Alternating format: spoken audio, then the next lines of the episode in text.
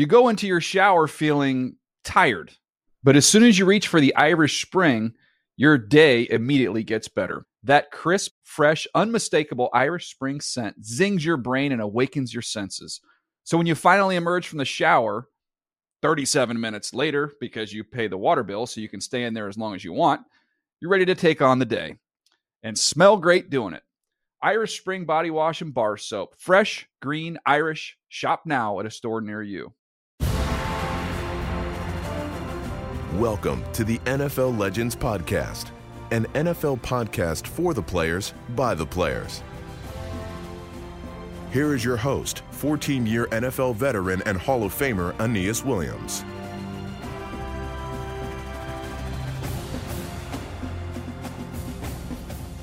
Hello and welcome to the NFL Legends Podcast. I'm Aeneas Williams, Pro Bowl linebacker and NFL Walter Payton Man of the Year Award winner, Thomas Davis. So after making, you, you finally recover, then you make the Pro Bowl? Yes. What was that like? So for me, as a player, you know, you kind of feel like you have years where, okay, I'm I'm gonna make it this year, and it don't, it never happens. Correct. You know, it never happens. You know, but even before the Pro Bowl, you know, the most amazing thing that that for me as a player that that happened before that was winning the Walter Payton Man of the Year award. Mm. You know, that happened before I ever made the Pro Bowl, and um, to that point, that was the and even after making the Pro Bowl, you know, that was the the greatest thing that I've ever received, you know, as a The player. Pay- Walter Payton, Walter Man, Payton of the Man of the. Year award because when you you look at what their that that award represents, you know, the the body of work that you do as a player Off on the, the field, field all, along with the work that you do on the field. I mean, off the field. I mean, I, it it absolutely meant the world to me for us to be able to be recognized for the work that we that we were doing in the community, but um, understanding and getting to know um, Walter's family and get to know his legacy and the, the work that he was doing off the field, man, it, it definitely um, was a huge honor. Um, just knowing the lives that, that we've changed over the years and seeing the growth of the kids and the, and the families that we work with um, definitely has has meant the world to us. Um, but to be able to go from from those dark me- days, I, want to I want to stay here for a second with the Walter Payton Man of the Year Award. You mentioned earlier, so going through what you went through, your adversity, having you and your wife this clarity. Do you think you would have been just as passionate about the work in the community off the field prior to the adversity you had been through? I, we we were always passionate about doing the work that we were that we were doing in the community. Mm-hmm. You know, simply because of my upbringing, Okay. Because of the way you know I watched my mom struggle to raise me and my sister. But I think you know during that time, God provided more time for us to Gotcha. be able to do the work Gotcha. you know, it- it's it's harder to do all of the things that we wanted to do when you're actively playing mm-hmm. and you have all of these obligations from a football standpoint. And you know, life really slowed down at that point, and I was able to really dive in and, and just pour back into those families and those kids that we were working with. So it it, it was it was a great time, and we, we made the best of a really trying time. I said it. How how did you have the clarity to know what areas of the community? Because as a player, you can go into a lot of directions in terms of the community uh, outreach and the thing, the work that you're doing. How did you decide? Okay, this is the Just the I- area I want to focus on. You know, I decided simply based on, you know, how I grew up. You know, I grew up one of those kids and um, you know, on government assistance, just like I said, watching my mom struggle, knowing that there are a ton of mothers in, in single parent households that are struggling the same way that my mom did, and knowing that there are kids that, you know, go to school without school supplies. You know, not because they just want to go to school and, and, and not have the things that they need, but simply because their their mom can't provide for them. Right. You know, there are kids that go to school, you know, with clothes that are that are not up to par with some of the other kids. There are kids that wake up on Christmas morning and don't have Christmas gifts. You know, there are kids that go to go to sleep at night with an empty belly. You know, we we mm-hmm. understand and know what that feeling is like. So I don't I want to make sure that as long as I'm in this space and as long as I can provide and help provide for as many people, as many kids as I possibly can, I want to mm-hmm. do that. And I've always been passionate about doing that. That's why I started my foundation at an early age. You know, gotcha. 2008 was when we really started our foundation, and we started doing a ton of work in the community. And over the years, it just continued to grow. We continue to dive into um, more and more. I found a great group of board members that were on board to help wow. me out. Um, nobody gets paid a single dime within our organization. Mm. My wife is the executive director, so every single dime that we're able to bring in goes directly right back to awesome. the families. And you know that it just makes everything so much more easier to be able to have like-minded people around us that want to see these kids excel, that want to see these um, families' lives changed, and um, they're all for giving and doing whatever they can to make sure that that happens. Mm. Now, 36? 36 years old. New team. New team. New city. Totally different coast. Yes. LA Chargers. Tell us about this experience. This experience has has been very humbling.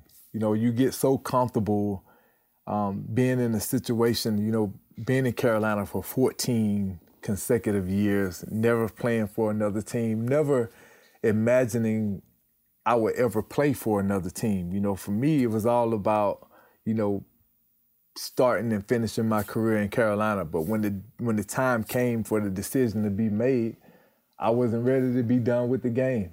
I didn't feel like, you know, I didn't feel like I didn't have anything left to offer the game. Mm-hmm. Um, I still have a passion and a um, desire that to continue to play. And once Carolina made the decision that they wanted to go in a different direction, you know, I kind of left my name out there to, to, figure out if there were any teams mm-hmm. willing to to give me a shot. And I have a, I had a few teams interested, and the Chargers were a team that I felt like were a couple of players away right. from winning it all. So when when the Chargers came about, it was a no brainer for me.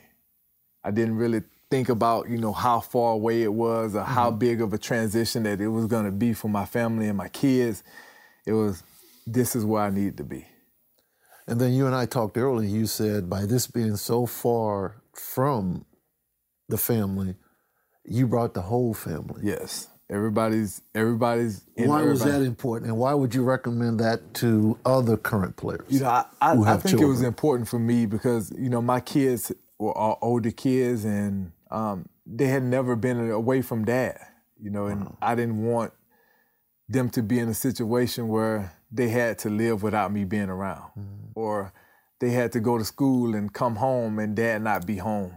You know, dad be a thousand miles away, you know, living on the on the West Coast, living in a different time zone. So now I get out of work and it's time for them to go to bed. So I, I wanted to make sure that you know I didn't change up that family dynamic. Gotcha um, keeping my kids close to me. And I just felt like for their maturation and for, you know, my sanity, you know, it was important for me to keep my family dynamic together. We're recording this in November 2019. You're 14 years in. 15. I'm sorry, 15 years in. Can't slack me out yeah, my years. Yeah, exactly. People do that to me as well. How much longer are you going to do this? You know, I, I still, I'm still super passionate about this game. You know, I love being able to go in the locker room week in and week out. Um, I love preparing for the games on Sundays and and competing with my teammates. And you know, right now my body feels good, and feel like I'm year to year.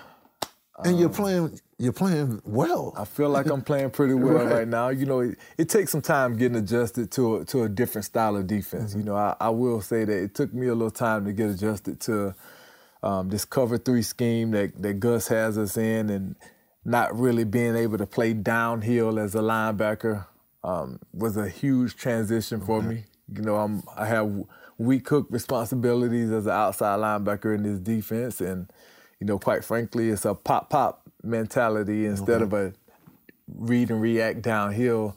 But you know, as the weeks have gone on, man, I've I've gotten really comfortable playing in this style of defense, and for me as a player, I just I just want to play this game until the passion is not burning inside of me anymore.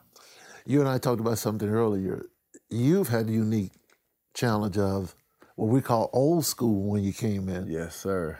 Now we got new school, and you've had the unique experience of seeing the transition. Yes. Talk about that. You know, the, the transition, you know, from when I first came into the league um, to where we are now with the new CBA, I think has allowed guys to play a lot longer. Mm-hmm. You're gonna see guys playing this game a lot longer than than um, some of the guys in the past played. And healthier when they f- and, leave and absolutely the game. healthier yeah. because the league is transitioning to a, a, a much healthier league. You mm-hmm. know, they're taking the helmet out of the game, and I think that's important with all of the new information that we've received about concussions and um, all of that stuff that that really goes into to a player being healthy, you know, having extra days off, you know, during training camp, not going two days like we used to in the past when I first came into the league. So why would you ever hang them up?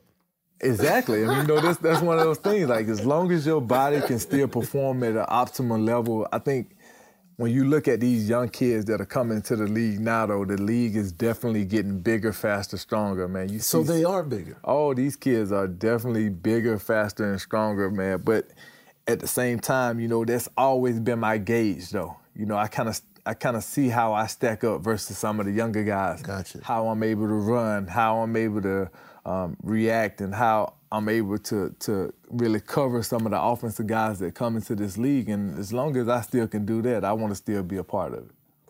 So, as a legend, have you have you thought about what would you do as a legend? Because I hear somebody at the league office got off got a position for you, man. Listen, I, I, I keep my options open. You know, for me, once that day comes, you know, I I really just hope that there are a ton of opportunities that I can decide on once I'm done playing this game. You know, that's that's the ultimate goal. You know, as a player, to be wanted wow. once you're done with this game.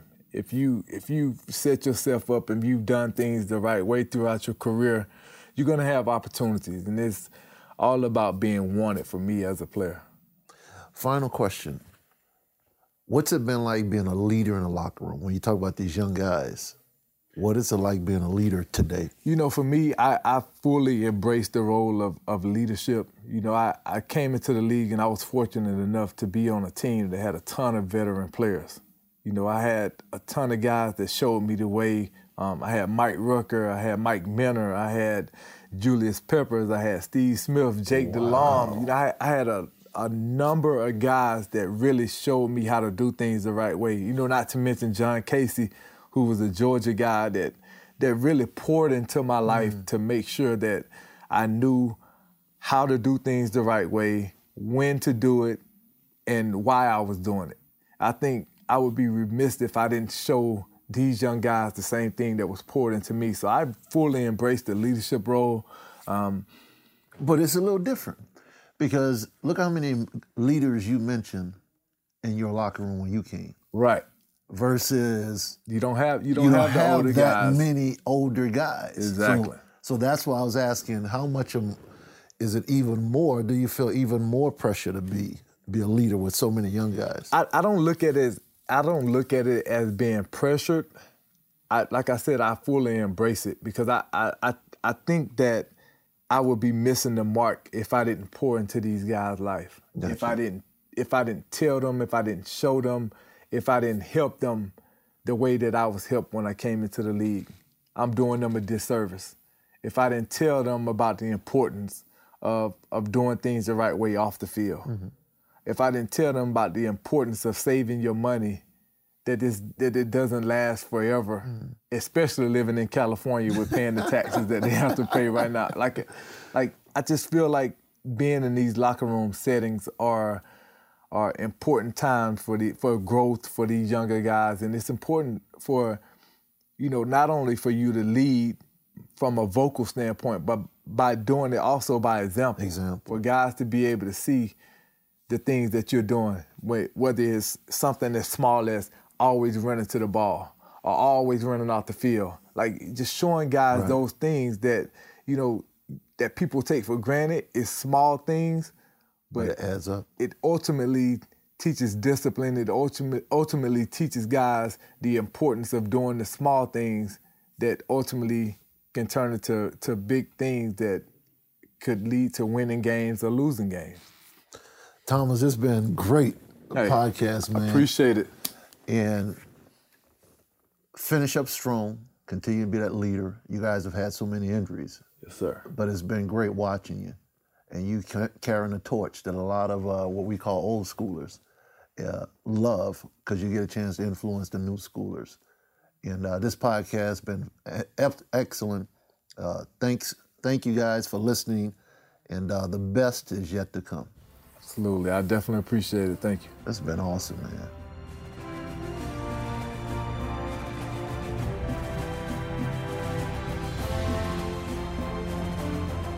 This has been the NFL Legends Podcast. To provide feedback or request a topic for discussion, email us at NFLLegends at NFL.com.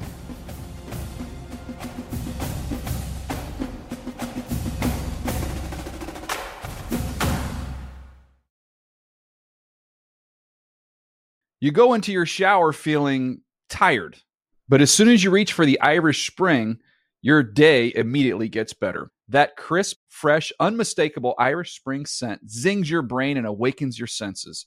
So when you finally emerge from the shower, 37 minutes later, because you pay the water bill so you can stay in there as long as you want, you're ready to take on the day and smell great doing it. Irish Spring Body Wash and Bar Soap. Fresh, green, Irish. Shop now at a store near you.